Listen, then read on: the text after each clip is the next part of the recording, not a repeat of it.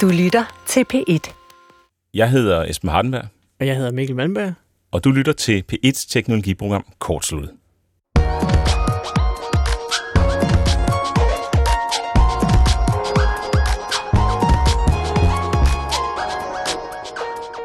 I dag handler kortsluttet om, hvordan teknologier som 3D-print og laserskæring og en masse andre af de ting, vi sådan, i hvert fald her i programmet kalder megateknologier, mm-hmm. teknologier til digital fabrikation, hvordan de kan gøre en sådan forskel i den virkelige verden, for eksempel i forhold til bæredygtighed eller i forhold til at have en forretningsplan.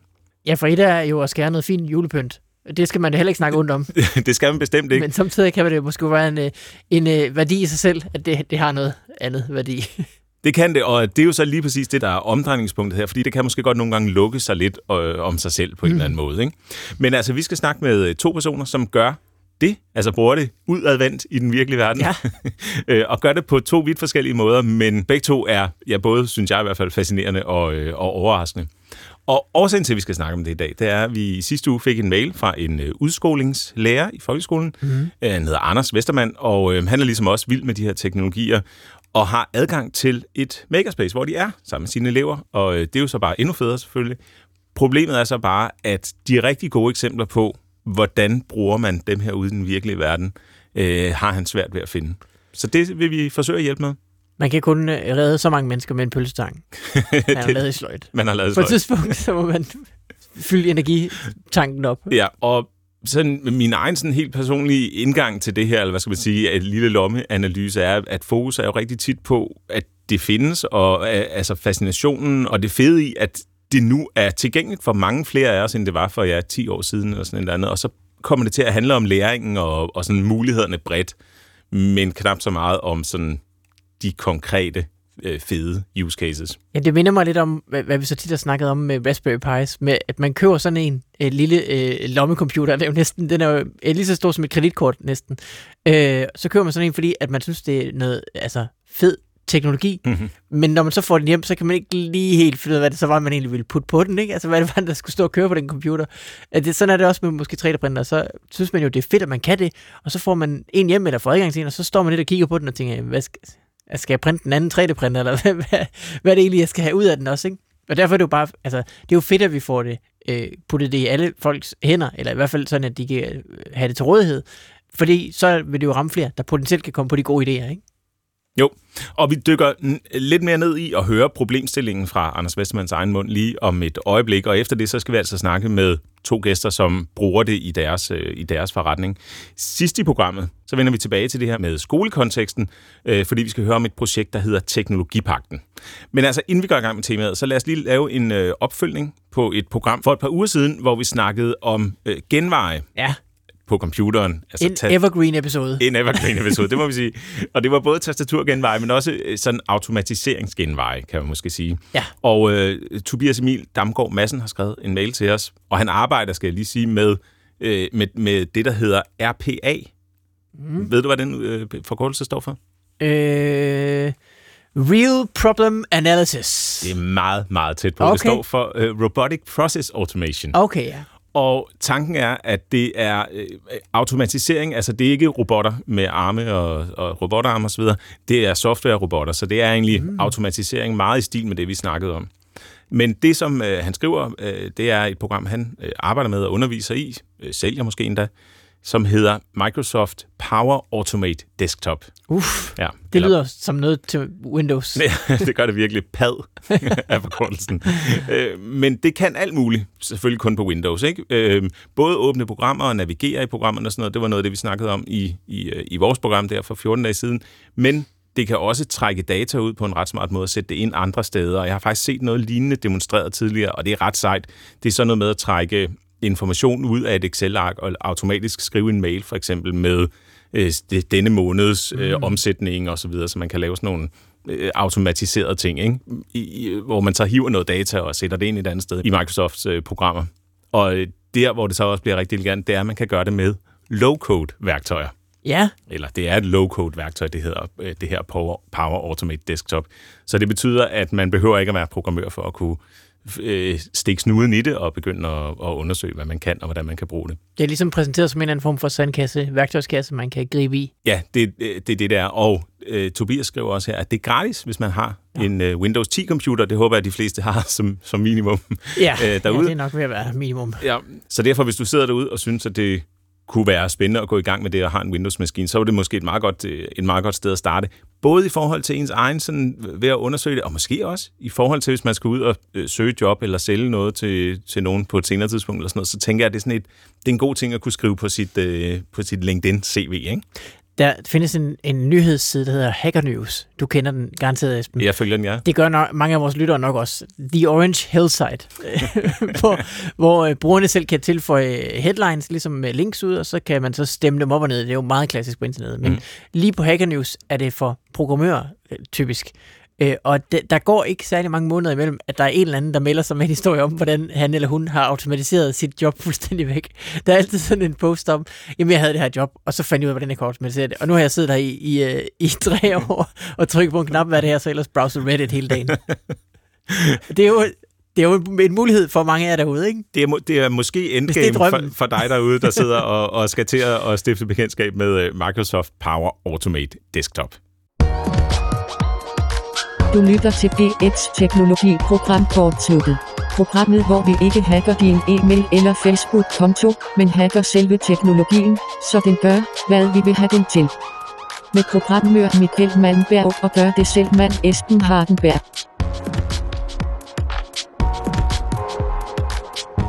Lad os øh, gå i gang med temaet, som jo altså er hvordan 3D-print og laserskæring og andre lignende teknologier giver praktisk øh, nytteværdi, for eksempel ved at gøre livet bedre for nogen, eller ved at gøre noget godt for vores planet, eller måske bare at bruge det i en øh, forretningsidé.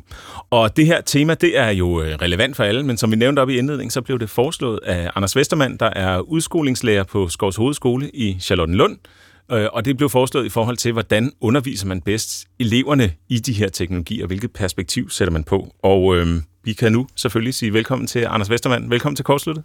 Tak skal du have. Hvis du ligesom bare lige skal, skal rise problematikken op sådan helt overordnet for os, altså årsagen til, at du, du skrev ind, hvad, hvordan lyder det så med dine ord?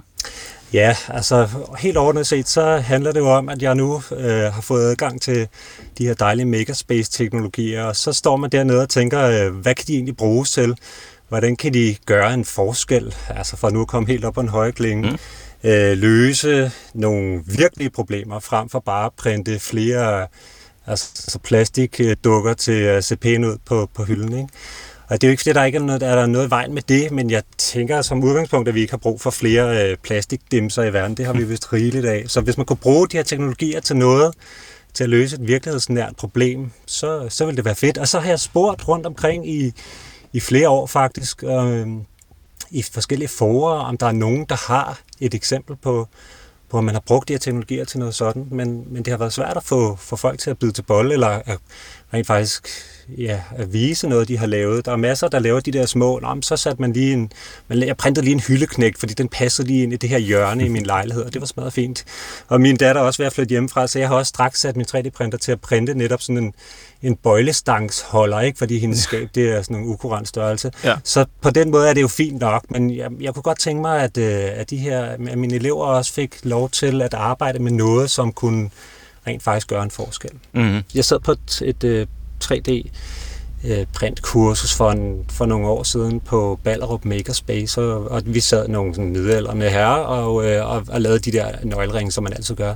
og siden af, af mig sad der så en, øh, en Ja, hun var lidt, lidt ældre, mid, ja, midalderne plus, ikke? Ja, nu skal man passe på, hvordan man omtaler kvinders alder. Men i hvert fald, så, så sad hun der, og hun ville sgu ikke lave den der nøglering. Hun ville lave noget, der kunne hjælpe hendes patienter på fysiologisk afdeling øh, afdeling for rygmarvsskader, hedder den vist i dag, som ligger i Hornbæk i Nordsjælland. Mm. Og øh, de sad altså der og havde nogle udfordringer øh, kvæg deres skader. Så hun ville lære at mestre den her 3D-print-teknologi, så hun kunne designe noget, der kunne hjælpe dem. Det tænkte jeg var mega fedt, og jeg har altså næsegrus beundring for sådan en, der bare øh, tænker, ja, det her, altså skidt være med, med nøgleringene, det er fint nok, det kan børnebørnene få, ikke? men altså mine patienter, de kan få virkelig gavn af det her. Ja, helt så klart. min store drøm er i virkeligheden at, at, at få, få tilvejebragt flere af den slags øh, projekter. Altså, vi, min skole ligger lige over for, øh, for et, øh, en institution, der har med, hvor, hvor, hvor der er mentalt, hvad skal man sige, mentale udfordringer, psykiske lidelser osv. Øh, men det kunne jo også være plejehjem og hospitaler, altså alle mulige, og det behøver ikke kun at være sådan, skal man sige, filantropi. Det kan jo sådan set også godt være, at man går ned og siger til den lokale optiker nede på, på Strandvejen hernede, eller på, på en hver, øh, et bytorvet, ikke? og sige, prøv, jeg, nu laver jeg nogle fede, øh, nu, nu 3D-printer eller laser, skal jeg nogle fede opsatser til dine briller til din næste sommerkollektion, eller et eller andet. Ikke? Mm. Altså, sådan, så det, har en, det, det, det kommer ud i den virkelige verden og virker. Og det passer jo simpelthen så godt med øh, det projekt, jeg har, øh, jeg har tænkt ind i programmet her til dag, fordi jeg synes nemlig, at sådan et katalog eller en database over gode cases på, hvordan bruger vi øh, teknologierne. Det kunne være et fint, et fint outcome, og jeg håber, at det, de ting, vi har fundet frem til programmet her, at de i hvert fald kan passe. Ikke? De gæster, vi får lige om lidt. Ja. Øh, men det, ja. lad det da være en opfordring til alle, der sidder og lytter derude om at sende ind med konkrete øh, cases på, hvordan bliver de her ting brugt i den virkelige verden, og bliver brugt til at gøre en forskel, altså som du siger, enten i en forretningsidé, eller til at øh, højne livskvaliteten for en gruppe mennesker, eller hvad det nu kunne, hvad det nu kunne være, ikke? Præcis. Jamen, det er netop også min drøm. Anders Westman, tak fordi du øh, var med og lige præsentere ideen her. Nu sparker vi det her i gang, og øh, ja, som sagt, hvis du sidder derude og kender til projekter, der passer ind i den her ramme, så send dem ind til os på kortsluttet eller øh, på Twitter med hashtagget kortsluttet. Og så kan vi jo øh, udvide det her, øh, det her katalog, og så, øh, og så forhåbentlig kan vi samle op på det igen senere og se en sprudlende, det er jo drømmen selvfølgelig, et, et, øh, en sprudlende database af fede anvendelsesmuligheder for, øh, for, for 3D-print og ja, alle de her øh, værktøjer til digital fabrikation. Tak fordi du var med, Anders Vestermann, i kortsluttet. Det er mig, der takker. Jeg glæder mig til at se resultatet. Så fik vi altså Anders Vestermans egne ord på, øh, på problemstillingen her, og jeg synes, det passer rigtig godt med, med min opfattelse, eller både sådan mit, min begejstring for tingene, og også på den anden side sådan lidt, ah, okay, nu har den ligget i, nu har den ligget i skuffen, eller nu har jeg printet endnu en, øh, ja, endnu en øloplukker, ikke? Ja. Øh, vi vender tilbage til det her med skolekonteksten, som nævnt sidst i programmet, men øh, inden da, så har vi jo de her to rigtig gode eksempler på, hvordan man så kan bruge øh, det her digitale fabrikationsteknologier i en, øh, i en virkelighedsverdens kontekst. Og først så skal vi sige velkommen til Frederik K. Brandt, der har virksomheden FK Brandt, som er en virksomhed, der laver udvikling inden for bæredygtige produkter og teknologi, og som beskæftiger sig med øh, cirkulær økonomi. Og velkommen til Korsluttet, Frederik. Mange tak. Vil du ikke lige sådan helt præcis fortælle, hvad er det, du producerer i din virksomhed? Jo, altså jeg laver plader i genbrugsplastik, som kan ses lidt som et blankt lærred, som man kan bruge til at, at fremstille nye produkter i genbrugsplast. På en måde give andre folk en mulighed for at, at lave deres eget produkt i genbrugsplast. Eller hvis man har lyst til at lave et, et bord i genbrugsplastik. Med de her øh, mønstre, der kan komme frem i det, hvor man blander forskellige farver af plastik og får sådan en marmoreret udtryk. Så det er ligesom for at lave noget, et produkt, der er nemmere at have med at gøre og øh, øh, øh ligesom arbejde med, end hvis man bare havde en bunke tomme øh, koleflasker, ikke? Øh, jo, altså det er ret utilgængeligt for mange at, at, at genanvende plastik. Hvis man skal have fat i en form eller sådan noget af den stil, så kan det koste flere hundrede tusind kroner. Så det, det gør ligesom, øh, det gør det lidt lettere at komme ind i, og gør det lidt mere tilgængeligt for flere mennesker. Og de er altså ret flotte, de her, øh, de her plader. Det ligner næsten... Øh, og hvad sådan er det hedder til det? De ligner næsten sådan lidt terrasso-agtigt, hvis man kan sige det, ikke? Som, øh, men bare ja, plastik. lige præcis. Sådan, det kan godt få lidt udtryk ligesom marmor eller granit. Men det kan også have sådan lidt øh, et overnaturligt, hvis man kan kalde det det, udtryk med farverne, der kommer fra plasten, som man ikke typisk ser i naturen. Så det har sådan et meget sjovt spil mellem noget, der virker naturligt, og noget, der virker syntetisk, om man vil, altså fra plasten. Og det er så fordi, du, be- du beholder farverne fra det oprindelige plastik, øh, og, og, altså ikke bleger det eller noget lignende?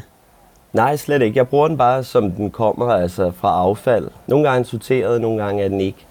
Og så øh, laver jeg ligesom mine egne kombinationer af farver, som så ligesom ender med at give det udtryk i pladen, som man har valgt.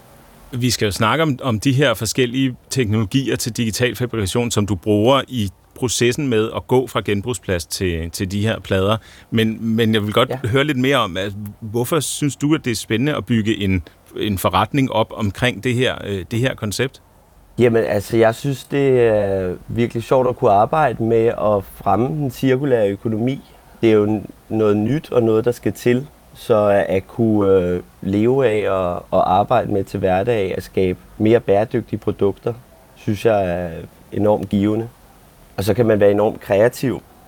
Og det synes jeg også er fantastisk at arbejde med udtryk og design på en ny måde. Og arbejde med innovationen på en selvstændig måde.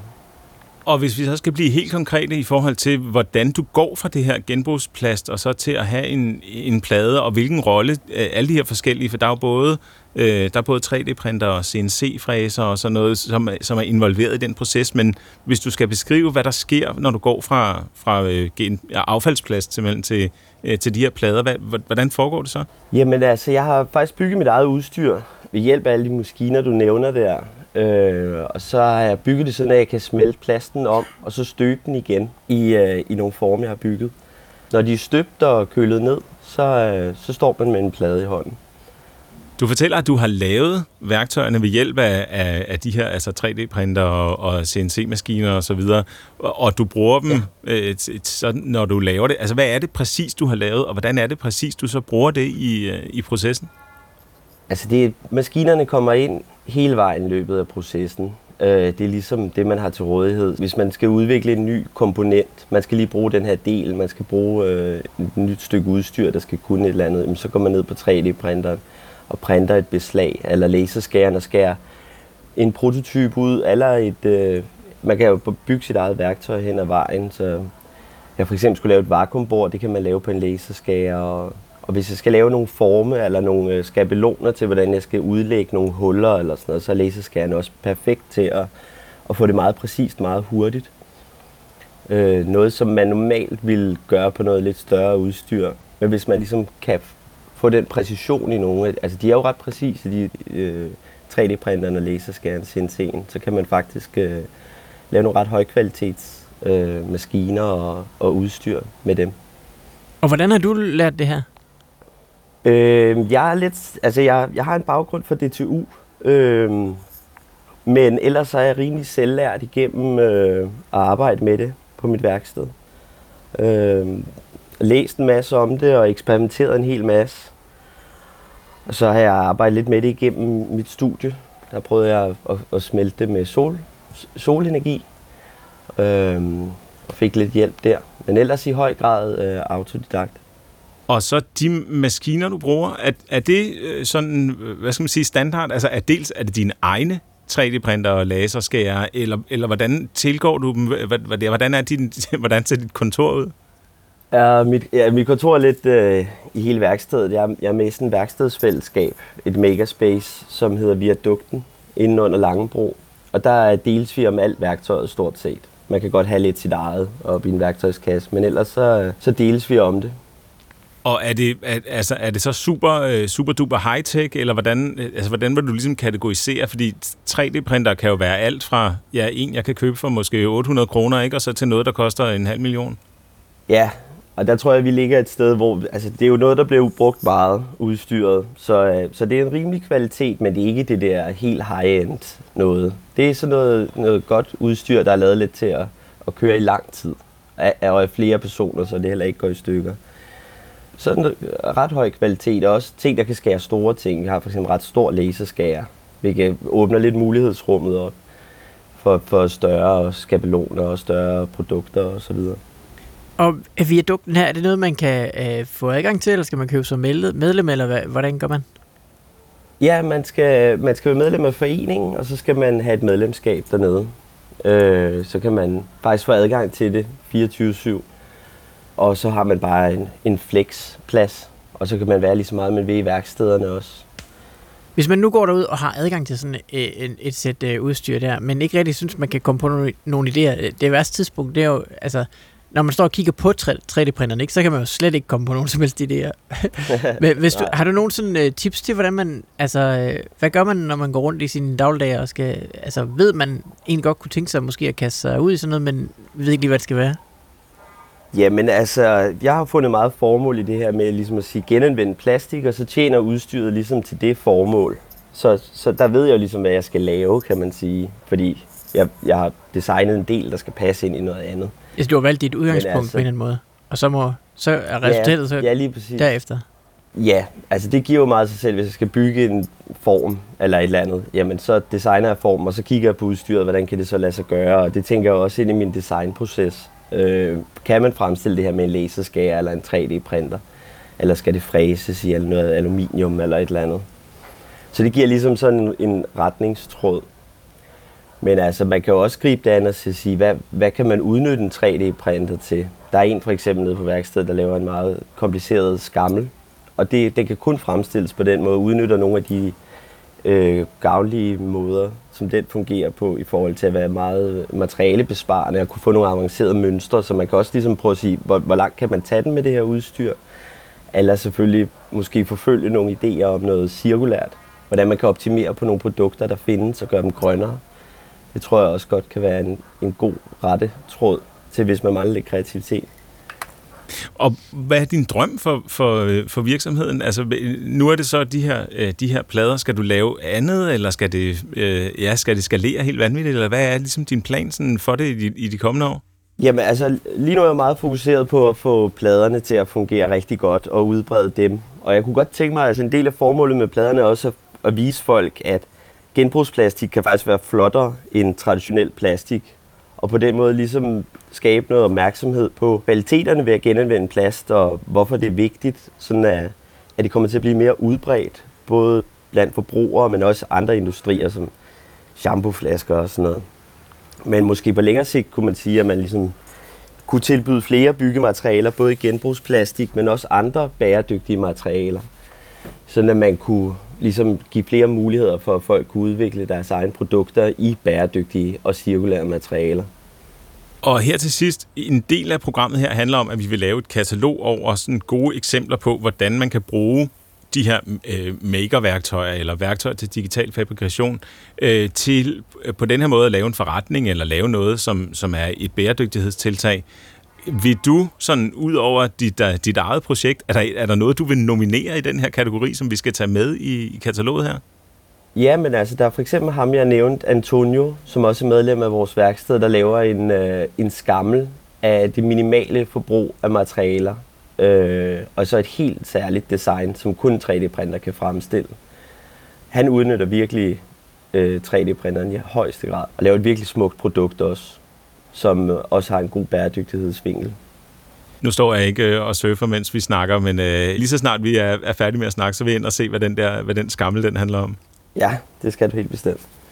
Frederik K. Brandt, tusind tak, fordi du var med i kortsluttet, og øh, held og lykke med projektet. Det er mig, der takker.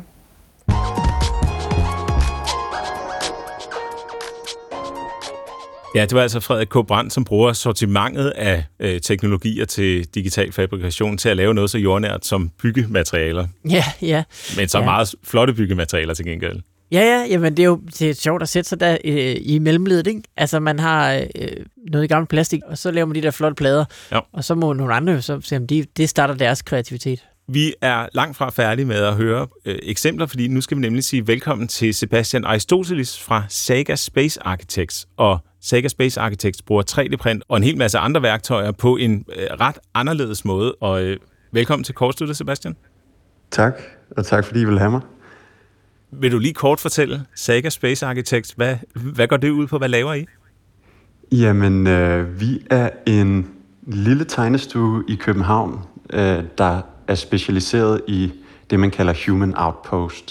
Så det er typisk arkitektur i ekstreme miljøer, og mere specifikt, så er vi meget fokuseret på det ydre rum, månen og Mars, eller i kredsløb. Det må man sige er, er ydre, øh, hvad skal man sige, kolonier. Ja, Og hvor langt, hvor langt er I i processen med at bygge de her ting?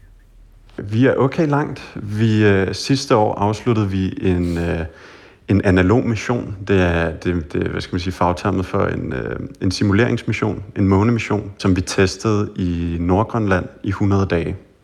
Øh, og det, det vi testede, det var en af vores habitater. Så vi har selv designet et forslag til, hvordan fremtidens måleboliger kunne se ud. Og så byggede vi det i vores værksted, og så sendte vi det hele vejen op til Grønland, til Nordgrønland. Og så øh, boede vi i det i 60 dage. Hele ekspeditionen var 100 dage, men vi boede inde i habitatet to personer. Helt alene på 4,5 kvadratmeter i 60 dage. det er så vanvittigt. Så bliver man øh, gode venner.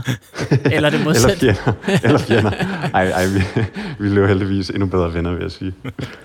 Øh, det er jo, er jo i sig selv sådan ret fascinerende og vanvittigt, men hvordan bruger I værktøjer, og hvilke værktøjer bruger I i jeres øh, fremstilling af de her? Det er så jo i første omgang prototyper, ikke? Jamen altså, øh, den korte historie er, at vores lille tegnestue vil ikke kunne eksistere for 15 år siden. Øh, den eneste grund til, at vi kan lave de ting, vi kan, og de avancerede strukturer, vi, vi gør, det er fordi, vi har adgang til de her digitale værktøjer. Til digital manufacturing, som er ligesom, når det går ud i den fysiske verden, med 3D-printer og CNC-maskiner osv., øh, men også på software-delen, så bruger vi øh, sådan nogle parametriske modelleringssoftware. Øh, nogen kender måske Grasshopper, øh, hvor man genererer former og ikke tegner dem. Så det kan sige, at man sætter ligesom nogle regler op øh, inde i softwaren, og så kan du øh, generere arkitekturen ud fra det. Og det vil sige, så kan du hurtigt iterere, så kan du 3D-printe en test, en prototype, og så kan du se, om det fungerer, og så kan du tweake i dit øh, parametriske setup, og så kan du generere en ny form. Og på den måde, så har man ligesom en, en hurtig, iterativ proces, og, øh, og det vil sige, at vi som en lille bitte tegnestue med et par specialister kan konkurrere med nogle af de øh, store virksomheder. Så det vil sige, at i stedet for at, at klikke og trække med musen, som man måske typisk vil gøre, så, så skriver I nærmere en matematisk øh, formel af en eller anden art for, hvordan figuren skal se ud? Ja, det, det er faktisk meget korrekt. Man kan så sige, at der er nogen, der har været så venlige at lave et grafisk interface til de her matematiske øh, udtryk, så det er lidt nemmere, end det måske lyder brugerinterface er faktisk forholdsvis intuitivt. Men, øh, men ja, i, i det korte og lange er det. Så man definerer ligesom, så stort er et vindue, øh, og så kan du sige, at jeg skal have seks vinduer med så meget mellemrum, og så kan du ligesom blive ved med at sige, okay, nu skal vi have syv vinduer, otte vinduer, hvordan ser det ud med ti vinduer? Det er meget, meget simplificeret, men det, det er ligesom ideen bag det. Og så det vil altså sige, når det er noget, der skal gå fra at være en, en virtuel model til at skulle være noget i virkeligheden, som man er sikker på har de præcise øh, ja, mål og, og kvaliteter, som, som I har regnet jer frem til, ved, så, så er det derfor, eller det er en del af grunden, som jeg hører dig. Ja, helt klart. Og så øh, når man bliver god til det, så kan man også lave nogle, man kan lave nogle bedre former, mere imponerende former og mere optimerede former, end man ville kunne gøre førhen. Og så hvis man kombinerer det med en digital fabrikation, som er 3D-print for eksempel, så begynder det virkelig at betale sig. Fordi her, man kan sige, det, du, det er fint nok, du kan lave alle de her mærkelige former i parametrisk design. Men hvis du stadig skal generere tegninger af det og give det til en sneker eller en håndværker, der skal bygge de her mærkelige former, øh, så er det næsten lige meget, fordi så er det så kompliceret der, at i overgangen kan det ikke betale sig. Men hvis du kan give tegningerne direkte til en maskine, som kan gøre det nøjagtigt og pålideligt, så kan alt næsten lade sig gøre. Og det er derfor, det er så spændende. Og det er også derfor, der er så mange... Øh, man kan sige, nu interesserer vi os meget for rummet, men øh, der, der, der er mange raketmotorer, som bliver 3D-printet i metal nu, fordi det er så kompliceret at dele, at før så skulle de drejes og skæres af nogle maskinsnikker, som ligesom kunne håndtere metallet. Men nu kan man 3D-printe de her former. Og hvis man zoomer endnu mere ud, så er det muliggør det nogle former, som man ser i naturen. Fordi naturen starter ikke med flade plader. De fleste byggematerialer, som vi arbejder med i dagligdagen, det er jo flade plader, der kommer. Man køber det i et byggemarked, så får du enten klodser, mursten, eller så får du flade plader. Det er ligesom, så skal du skære det til at bygge det sammen. Mm. Men naturen fungerer ikke sådan. Naturen vokser, øh, hvad hedder det nu, cellerne deler sig, og det, og det vokser ligesom organisk. Og det skaber nogle helt andre former, men det er nogle langt mere økonomiske former, nogle langt bedre former. Man bruger meget mindre materiale til at skabe de former. Øh, de kan veje mindre og være stærkere. Og de former er lige pludselig muligt, når du kombinerer det parametriske design med digital fabrikation. En anden fordel ved, at øh, det kan 3D-printes, er vel også, at så snart vi får en, sådan en 3D-printer til månen, jamen, så kan man jo sådan set reparere og udbygge øh, derop fra.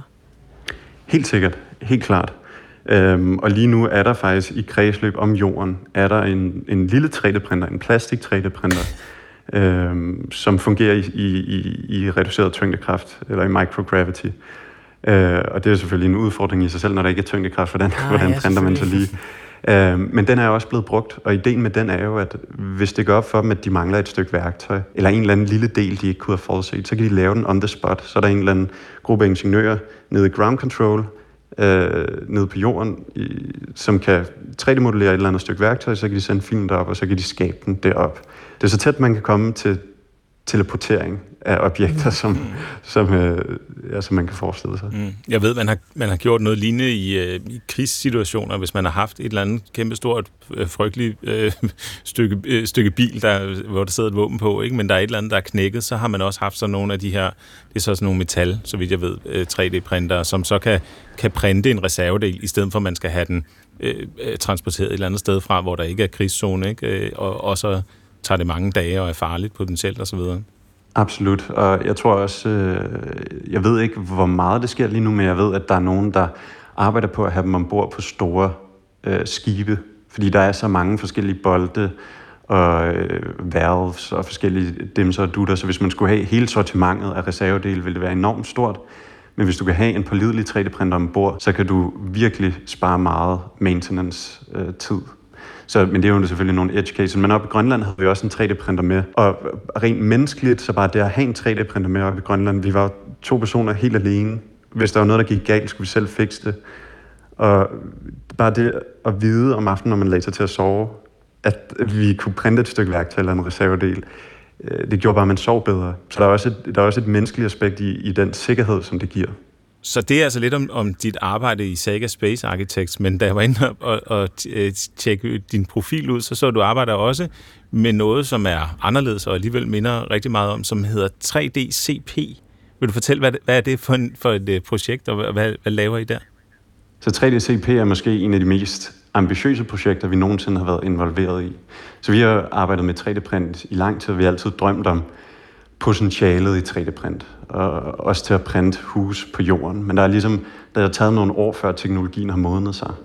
Men så her for et halvt års tid siden gik vi sammen i en gruppe sammen med nogle ingeniører og nogle forretningsudviklere og startede 3DCP.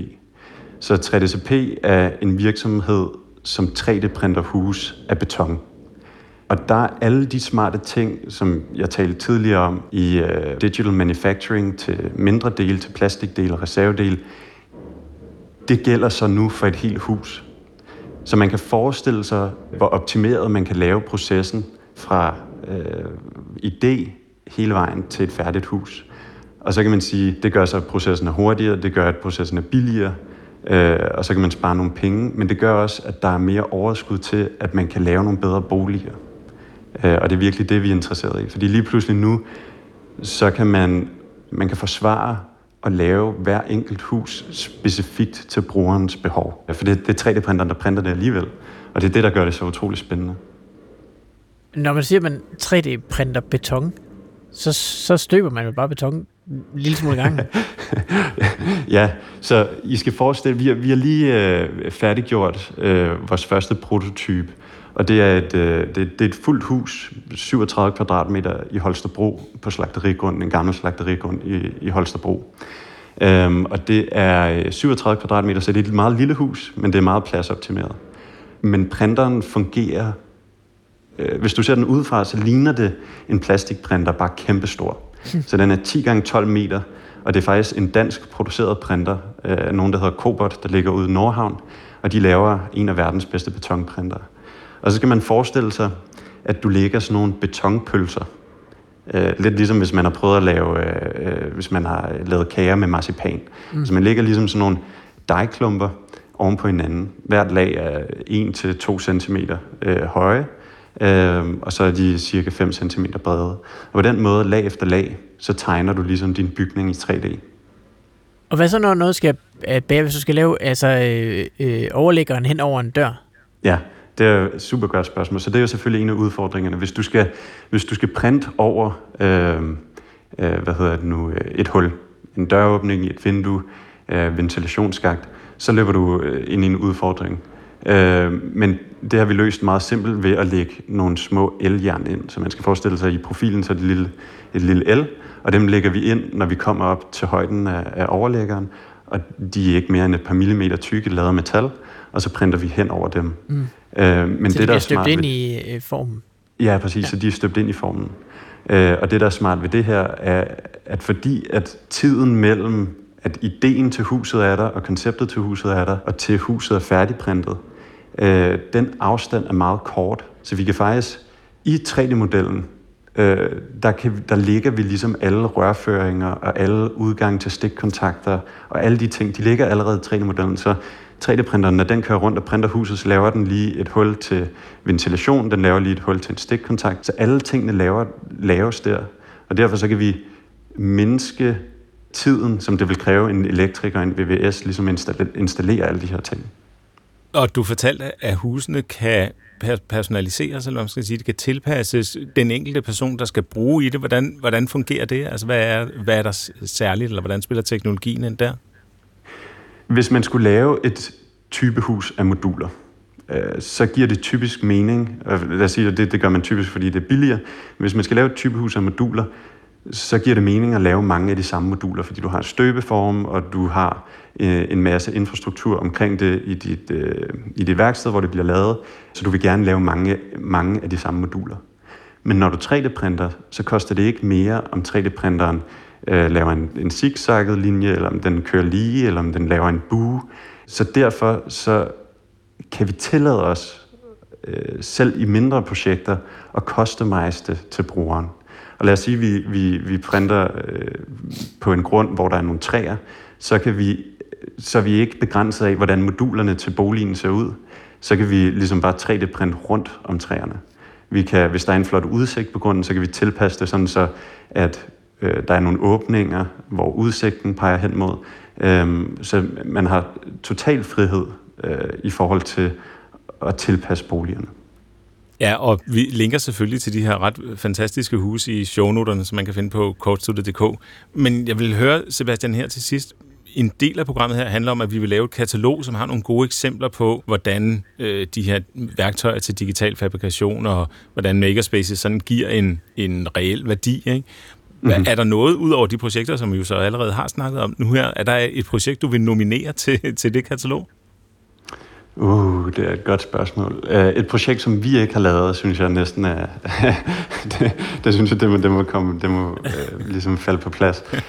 um, da jeg studerede, så arbejdede jeg for en fyr i Australien, som 3D-printede i titanium, øh, som hedder Roland Snooks, og han laver nogle helt sindssyge strukturer. øh, og han 3D-printer også i, øh, i polycarbonat, i plastik med robotarm, og det hjalp øh, mig og Karl ham med at udvikle også.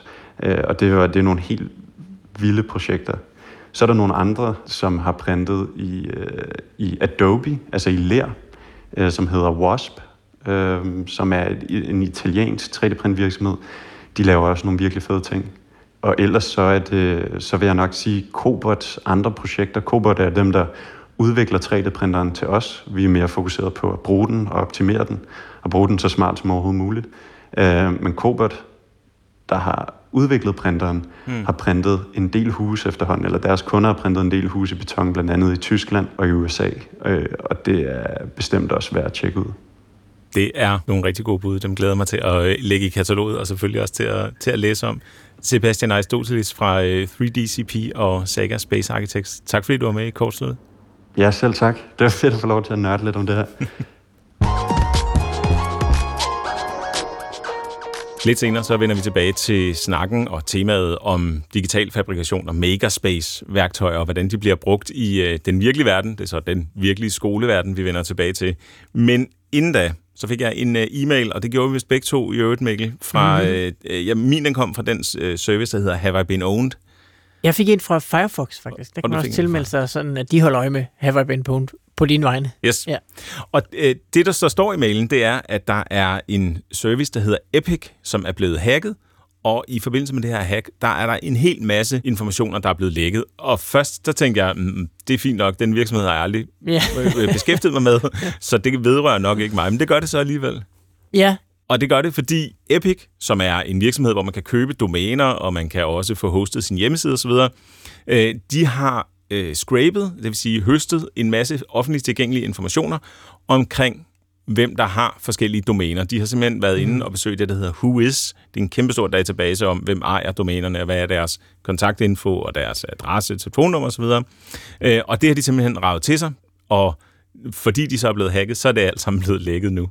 Jeg, jeg, jeg modtager samtidig nogle, nogle opkald fra, fra udlandet øh, for, med reklame øh, tiltag. Gode tilbud. Øh, jeg tager den ikke efterhånden. Nej. Men, øh, men jeg har på fornemmelsen, at det er sådan noget, der jeg, jeg havnet i.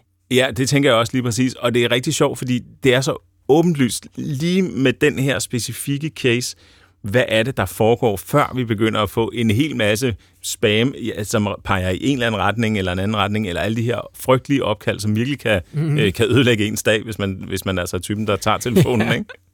øhm, og, og årsagen til, at den her domæneregistrator er blevet hacket, er efter sigende, at øh, de, de er blevet hacket af dem, der hedder Anonymous, som er sådan en, mm. en øh, aktivisme-gruppe, fordi deres etik i forhold til, hvem lader de have en hjemmeside, øh, er meget løs, kan man måske sige. Ikke? Så ja. meget øh, højere radikale grupper, især fra USA, har benyttet den her øh, registrator til at have deres hjemmeside. De er blevet mm. smidt af andre steder for at vide, i må ikke have jeres, øh, jeres hjemmesider her, men de har den så der.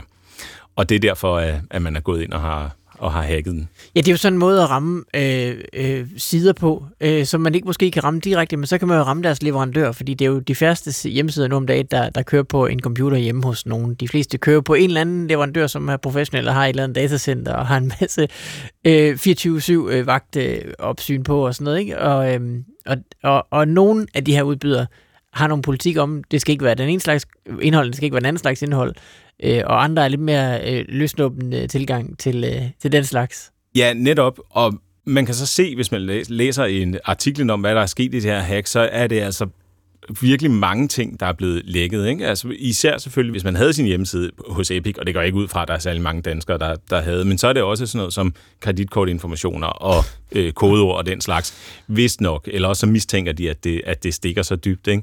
Men jeg synes jo, det er kritisk nok, eller irriterende nok, eller hvad man skal sige, ja. selvom det er offentlige data, at nu er, øh, for mig der var det så mit fulde navn, min øh, bopælsadresse, telefonnummer og e-mailadresse, ikke? der er blevet lækket. Ja, ja. Det er jo altså nok til at være rigtig irriterende i de forkerte hænder. Ikke? Når du registrerer et nyt domæne, mm. giver du så dine informationer til, til den, du registrerer domænet hos? For det er jo sådan, de får fat i det. Ikke? Jeg, jeg har valgt at sige, at mine informationer de er offentlige for et af de domæner, jeg har. Øh, og derfor så er de så også offentlige forstået på den måde, at firmaer som Epic kan gå ud bare og hive det ind. Ikke? Jamen det er jo lidt forskelligt, så vidt jeg forstår det, efter hvilket øh, top-level domain, altså det, der kommer efter punktummet. Ikke? Ja. Der er punktum .dk for eksempel. Det, det er nemt, der hedder DK Hostmaster. Det har vi valgt i Danmark. Det er jo vores top-level domain dk så vi kan sådan set bestemme, hvordan vi, vi bestyrer det. Og der har vi så valgt det her DK Hostmaster, som er en privat virksomhed, der, der står for det for os. Øh, og der tror jeg faktisk, man logger ind med NemID efterhånden. Det er jo ret åbent, hvem der er, der ejer hvad, og det kan jo være godt, hvis man skal have lukket en side med børneporno, eller noget forfærdeligt på, ikke? så skal man jo kunne øh, vide, hvem man skal have fat i, og, og, og, og politiet skal banke på hos. Øhm, men det åbner sig så også, hvis det så er helt åbent for, at, at øh, spammer kan finde øh, folks øh, kontaktoplysninger. Det der typisk er, det er, at man kan slå sådan noget privacy til ja, det det, øh, hos dine udbyder. At når du køber .com-domæne, jamen, så øh, skal du godt nok give dine informationer til dem, du kører det øh, ved, men du kan også slå privacy til, sådan at, at nogen, der bare slår op på domænet, hvem er det her, de kan ikke se, hvem det er, mhm. faktisk. Mm. Og det gør jeg øh, som regel, det er vist off by default, altså du skal selv gå ind og manuelt slå det til, hver gang du kører et domæne, og det er jo så lidt træls og dumt, og noget, man kan glemme. Øhm, men, øh, men det er da en god idé i hvert fald. Altså, der, er ikke noget, der vil jo ikke være noget dårligt med det.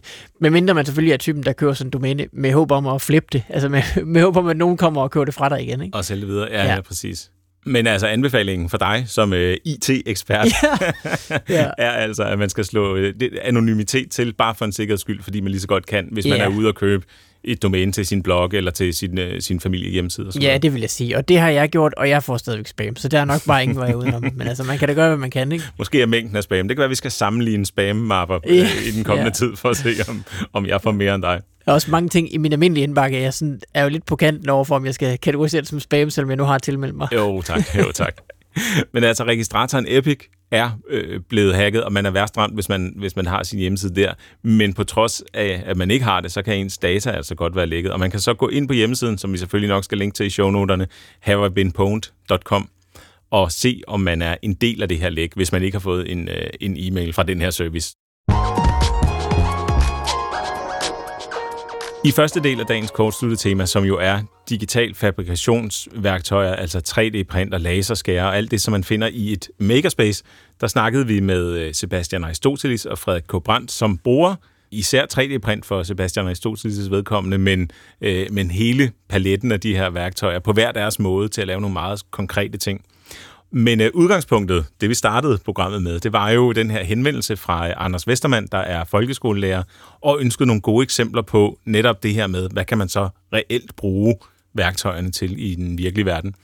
Og vi vender lidt tilbage nu til uddannelsesscenariet og skal høre om, hvordan man arbejder med at gøre ja, unge mennesker, men altså Danmarks befolkning måske også i det hele taget, klar til at bruge teknologierne. Og øh, derfor så skal vi sige velkommen til projektleder og udviklingskonsulent på uddannelsesområdet i det ministerielle tiltag, der hedder Teknologipakten. Det er Cecilie Koblen Bækskov, og øh, Teknologipakten er sat i verden for at gøre os danskere stærkere i det, der hedder STEM, altså Science, Technology, Engineering og Mathematics. Og velkommen til kortsluttet, Cecilie. Tak skal du have. Sådan helt kort, nu fik jeg jo, øh, tror jeg, sagt det, som, som ligesom er det officielle, men, men kan du forklare sådan uh, helt kort, hvad, hvad teknologipakten så er? Jamen det kan jeg godt. Øh, altså det er et ministerielt initiativ, som blev etableret helt i 2018, så det er jo ved at være nogle år siden nu. Øh, og vi har fire ministerier i ryggen, altså Erhvervsministeriet, Beskæftigelsesministeriet, Uddannelses- og Forskningsministeriet og så Børn- og Undervisningsministeriet. Men, men det der sådan er hele humlen ved, at vi har etableret teknologipakten, eller de har i sin tid, jamen det var fordi, øh, vi mangler jo de her nødvendige tekniske og digitale kompetencer i fremtiden. Vi kommer til at mangle specialister, der simpelthen kan hjælpe os i mål med de udfordringer, vi står overfor. Så de har brug for en pagt på det tidspunkt her, til at øh, hjælpe og skubbe på til, at flere øh, kunne uddanne sig inden for STEM-området og få flere til at anvende STEM i job. Og nu sagde du det jo selv, altså science, technology, engineering og mathematics, det er ligesom det spænd, vi taler indenfor. Og øh, i, i den her stem, der er jo klart, at de her værktøjer til digital fabrikation, de er jo en, en del af det. Men hvad arbejder du så specifikt med i den her teknologipagt? Altså det der er, det er dels, at vi jo har nogle projekter, der, der understøtter den her stemmeagenda, som altså egentlig får teknologipakten til at leve, men vi har også nogle, øh, nogle konkrete indsatser, og der er jeg så, så heldig at stå for dem, der, der går ud i grundskolen, og der er så det, det vi skal tale om i dag, et eksperimentet, som er sådan et undervisningsmateriale, så det, det er det, jeg er projektleder for. Ja, så det er altså det specifikke materiale, som personen, der skrev ind til programmet, Anders Vestermand, han står med, når han skal ud og har sine elever med i, i makerspacet. Der er det så noget materiale, han kan gøre nytte af. Er det sådan? Det er nemlig lige præcis det, og det er, det er et undervisningsmateriale, der er udviklet sammen med virksomheden EduC, og det har været et fantastisk samarbejde. Og det etablerede vi i 2019, og siden da har, har hele undervisningsmaterialet faktisk ligget online her på teksperimentet.dk. Mål, altså målgruppen kan man sige er mellemtrinnet, men formålet med det hele, det er at pige elevernes begejstring og nysgerrighed for teknologi. Og så også samtidig give dem nogle kompetencer i rygsækken. Og så begynder vi at, at tale ind i det der makerspace og hvad vi kan bruge det til. Mm. Øhm, og det vi egentlig gerne vil, det er at sørge for, at eleverne de både arbejder eksperimenterende, men de lærer sig at opfinde og lærer at forholde sig til den her teknologi, som de lærer at arbejde med. Men det der sådan, vi også, vi har et andet ben, vi også står på, det er, at eleverne de lærer at innovere øh, på at løse problemstillinger fra den virkelige verden. Og det synes jeg jo er ret essentielt, at vi ikke bare øh, koder teknologi, eller arbejder med teknologi, eller har et flot makerspace, men at vi faktisk skal se det i forbindelse med vores omkringliggende verden. Ja, det er jo netop det, som var udfordringen, øh, som Anders øh, Vestermann præsenterede, ikke? At, øh, at øh, ofte så ender man med så med at, at, at lære, hvordan man bruger en 3D-printer, men man lærer ikke, hvad man skal bruge den til. Hvad er, hvad er, sådan, hvad er det for en virkelighed, for eksempel, som, som øh, man arbejder med i til eksperimentet? Jamen, vi har mange forskellige, vi kalder det missioner hos os, øh, og det er jo også lidt for at fange de her børn, ikke? Øh, men man får en mission fra den virkelige verden, og der har vi faktisk fået nogle virksomhedsrepræsentanter ind til at stå på en video. Altså ved materialet er videobordet det hele, så du, det er jo også det, der gør, kan man sige, at vi ikke behøver at skulle gå ud i hver klasse, men at det kan hentes til alle tider ind på vores site. Men vi laver nogle missioner, hvor der er virksomhedsrepræsentanter eller organisationsrepræsentanter, som fortæller om et problem, de gerne vil have løst. Der udefra, der fra virkeligheden. Og et eksempel kan være, at vi har fået udviklingssygeplejerske, øh, en udviklingssygeplejerske på Aarhus Universitetshospital til at give eleverne en case øh, her sidste forår. Og det var, at de skulle hjælpe med at udvikle en børn- og ungeafdeling på Skyby sygehus. Så det er bare et konkret eksempel på, hvordan kan man se en forbindelse til den virkelige verden. Og så tænker I nok, jamen, hvordan bliver teknologien så tydelig? Øhm, og hvis det er en 3D-printer, så kan det for eksempel være små hjælpemidler, øh, eller kan man sige spillebrikker i en børn- og ungeafdeling til en spilleplade, som, som de har udviklet i Minecraft. Altså, der kan vi ikke, øh, det vil jeg ikke gå hen og lave en løsning på, men der er bare mange forskellige scenarier lige præcis til det den her, øh, den her agenda med, at vi skal, at vi skal udvikle vores, vores færdigheder i at bruge, ja, nu er det så de her værktøjer specifikt, ikke? Øh, det er jo noget, der har været undervejs i et, i et stykke tid. Hvor, har, har du kunne mærke, eller har I kunne mærke, hvordan det har ændret sig i, i, i løbet af det tid, øh, som til eksperimentet har, har kørt, eller sådan måske på lidt længere sigt? Altså, er det blevet mere... Er vi blevet bedre til at bruge de her værktøjer allerede, eller hvor er vi på rejsen, hvis man kan sige det? Jamen, der er ingen tvivl om, at øh, altså, når vi kigger på al vores data, er det sådan relativt massivt øh, over, en, over en periode på tre år nu, ikke? at eleverne er dygtige til teknologi. Og ja, det er dels fordi vi har nogle videoer til rådighed, men det er også fordi der er mange projekter derude i Danmark, som beskæftiger sig med noget af det samme, især på mellemtrinnet. Så det vil sige, at vi har altså øh, nogle årgange, som er rigtig dygtige. Øhm, og, øh, og man kan sige, det, det har i hvert fald det har ændret sig. Plus at der har været en, en stor bevågenhed i kraft af, at der er kommet et teknologiforståelsesforsøg, som jo er løbet i tre år på 46 skoler. Ikke? Så det er klart, det er på folks læber.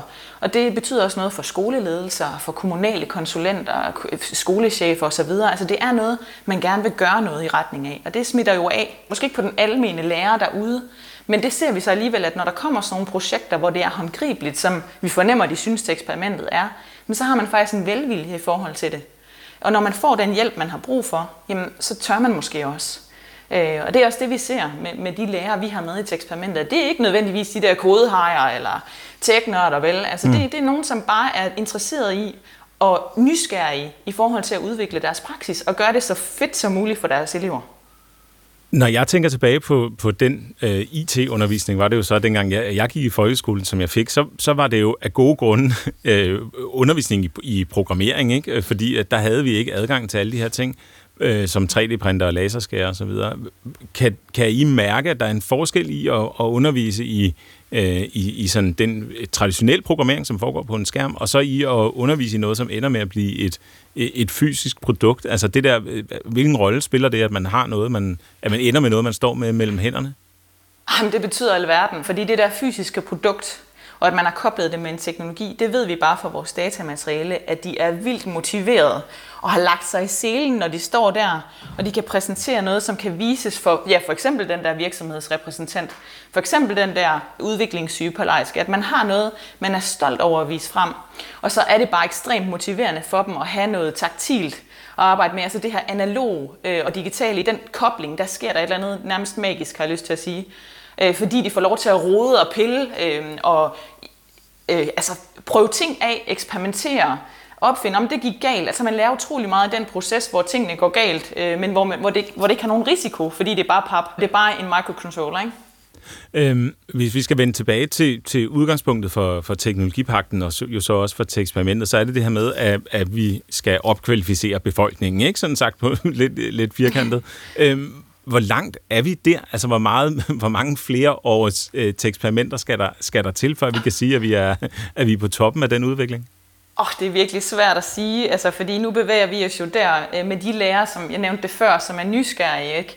Og som rigtig gerne vil det, og nogle er måske endda ildsjæle, ikke også? Men, men der er jo selvfølgelig også nogen, som, som, har meget, som er meget fokuseret på fagligheden, og som ikke nødvendigvis ser den kobling. Så vi har et øh, massivt arbejde i, øh, og en stor opgave i at få det koblet til de fag, fagligheder, den skoledag, der er derude, så det ikke bliver sådan nogle afhopperprojekter, du ved, sodavandsbesøg-agtige. Mm-hmm. Vi, skal, vi skal gerne have det koblet tæt på praksis. Jamen det kalder jeg dem, og det er faktisk, og jeg er lidt ked at sige det, men nogle af de der makerspaces, ikke også? Hvis vi får lærerne ud af deres øh, klasserum sammen med eleverne, så får man sådan en lækker dag på et smukt makerspace. Øh, og så kommer man hjem igen, og læreren har stået lidt på sidelinjen måske, ikke også? Og, det, og det, altså i min optik er det noget af det værste, man kan gøre, hmm. øh, fordi det ikke, øh, man tager ikke ejerskab øh, som underviser, men det, og det siger vi jo så, eller antager, at det gør til eksperimentet, og det kan vi se, det sker derude. Så ja, nå, sorry, det var lige en lille afhopper, sodavandsbesøg. ja øhm, her, her til sidst, vi er jo i gang med her i programmet at lave sådan et katalog med gode eksempler på, hvordan øh, værktøjerne Megaspaces makerspaces som sådan konstruktion måske også bliver brugt ikke i, i, øh, ude, i, ude i samfundet, og vi har fået nogle gode bud ind allerede fra de andre gæster. Er der et, et projekt, som du vil nominere som, øh, som værende sådan et projekt, der også viser, hvordan vi kan, øh, hvordan de her værktøjer bliver brugt i den, i den virkelige verden i gåsøjne? Jamen, øh, så er det spændende, om det er så et projekt, der er blevet nævnt tidligere. Det må vi jo se. øh, jeg, har, jeg har valgt at, at drage Fab Apple School-projektet frem. Øhm, og hvorfor har jeg så det? Øhm, jamen det er jo dels fordi, de, de opererer jo en lille smule på den klinge, vi også gør. Men i højere grad det her med virkelighedsnære problemstillinger, og faktisk et ret tæt fokus på FN's verdensmål. Der er sådan ja, et helt konkret eksempel på verdensmål 2, hvor... Øh, øh, hvor, hvor man vil forsøge at stoppe sult. Og hvordan gør man så det med teknologi på? Jamen det gør man ved at lave en automatisering af, af en lokal dyrkning af fødevarer. Mm. Så det her meget tætte, øh, den her tætte kobling til at skabe værdi for nogen, for noget, for et felt, det er jeg meget optaget af, og det synes jeg, de gør rigtig godt. Øh, det er den ene ting. Og så er der det her med, at der er sådan en mere cirkulær procestænkning, end vi gør i eksperimentet med idékredsløbet. At man egentlig lærer eleverne at indgå i sådan nogle iterative processer, hvor de forfiner hele tiden og forbedrer, og det, den tænkning kan jeg godt lide. Øh, sammenholdt med, at der er sådan en udbredt værkstedstænkning og digital fabrikation, altså at sløjtlokalet og håndarbejdslokalet og billedkunstlokalet er, har, har simpelthen, det er, det er blevet sådan et mix mm. øh, i et laboratorie, og så at man i virkeligheden kommer ind i sådan et mekka af materialer og, og digitale teknologier, som man kan boldre sig i, og det synes jeg bare, det går bare op i en højere enhed. Fab Lab at School. Vi linker selvfølgelig Fab til det i, i shownoterne. Det skal vi nok. Cecilie Copeland Bækskov, tusind tak, fordi du var med i kortsluttet og fortælle om uh, til eksperimentet og om uh, teknologipakten. Ja, selv tak. Så så fik vi altså øh, noget hele vejen rundt i, øh, i den her diskussion øh, om, øh, om digitale fabrikationsværktøjer, og hvilken rolle de spiller i sådan, virkelige projekter, og ikke bare i øh, makerspaces rundt omkring. Det må man sige. Projektet til i dag, det er jo så opstarten på den her database, det her katalog over de projekter, vi har snakket om i dag. Og opfordringen til jer derude, det er jo, hvis i kender til lignende, så send dem ind på kortsluttet.dr.dk eller øh, skriv på Twitter med hashtagget kortsluttet. Og så kan vi inkludere dem, og så øh, om et par uger kan vi følge op og se, hvor mange der er kommet med. Kortsluttet er øh, slut for i dag. Tak fordi du lyttede med derude, og øh, vi lyttes ved igen i næste uge.